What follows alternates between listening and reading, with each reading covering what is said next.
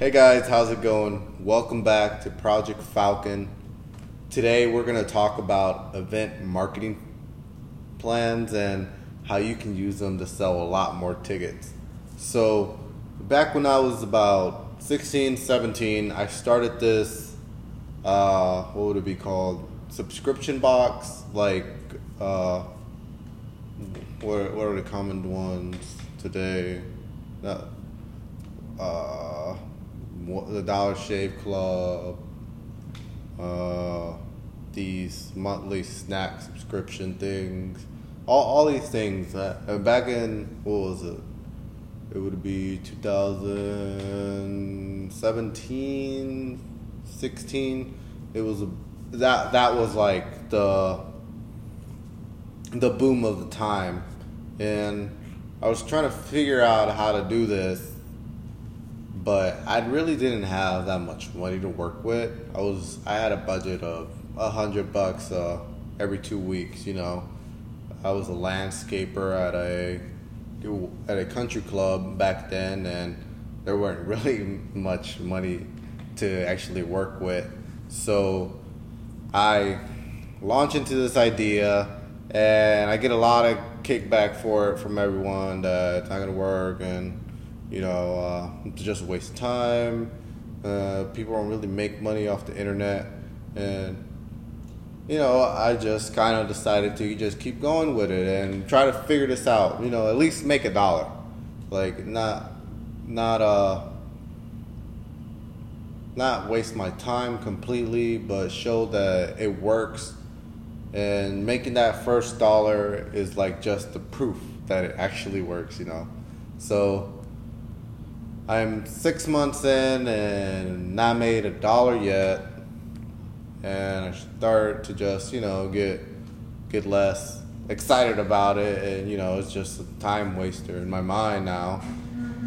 And I start just studying what what I could actually do, and I realized that I was marketing to the broad. You know, everyone was my target. You know, but that's not really the case, and once I actually started figuring out a little bit about marketing, I started to realize that you can't just market broadly. You gotta actually hone in who who the hell you're targeting and who who's actually gonna want your product or service or event.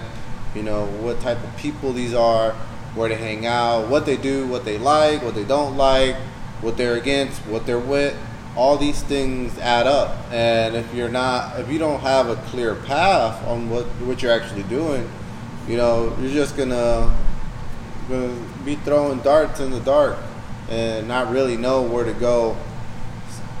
So i started you know honing in on who actually wanted this the subscription box and i made my first 10 sales that in two months in two months.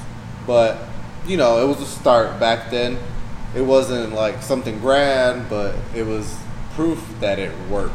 And that's all that mattered to me back then. So, how does this apply to your, you know, your venues, your events? Well, think about it like this. If you got, let's say, a good artist right now, what's up and coming, uh, it would be mm, let's just say uh, Coldplay. Uh, they're not, obviously not up and coming, but let's just use Coldplay as an example. Uh, what type of people actually listen to them? You know, it's really easy to just go into their page and look at their fan base and kind of figure out who these type of people are what age, you know, demographic they're in, what type of music they like. You know, obviously Coldplay, but what other artists is related to Coldplay, and what other music is related in that in that little area too.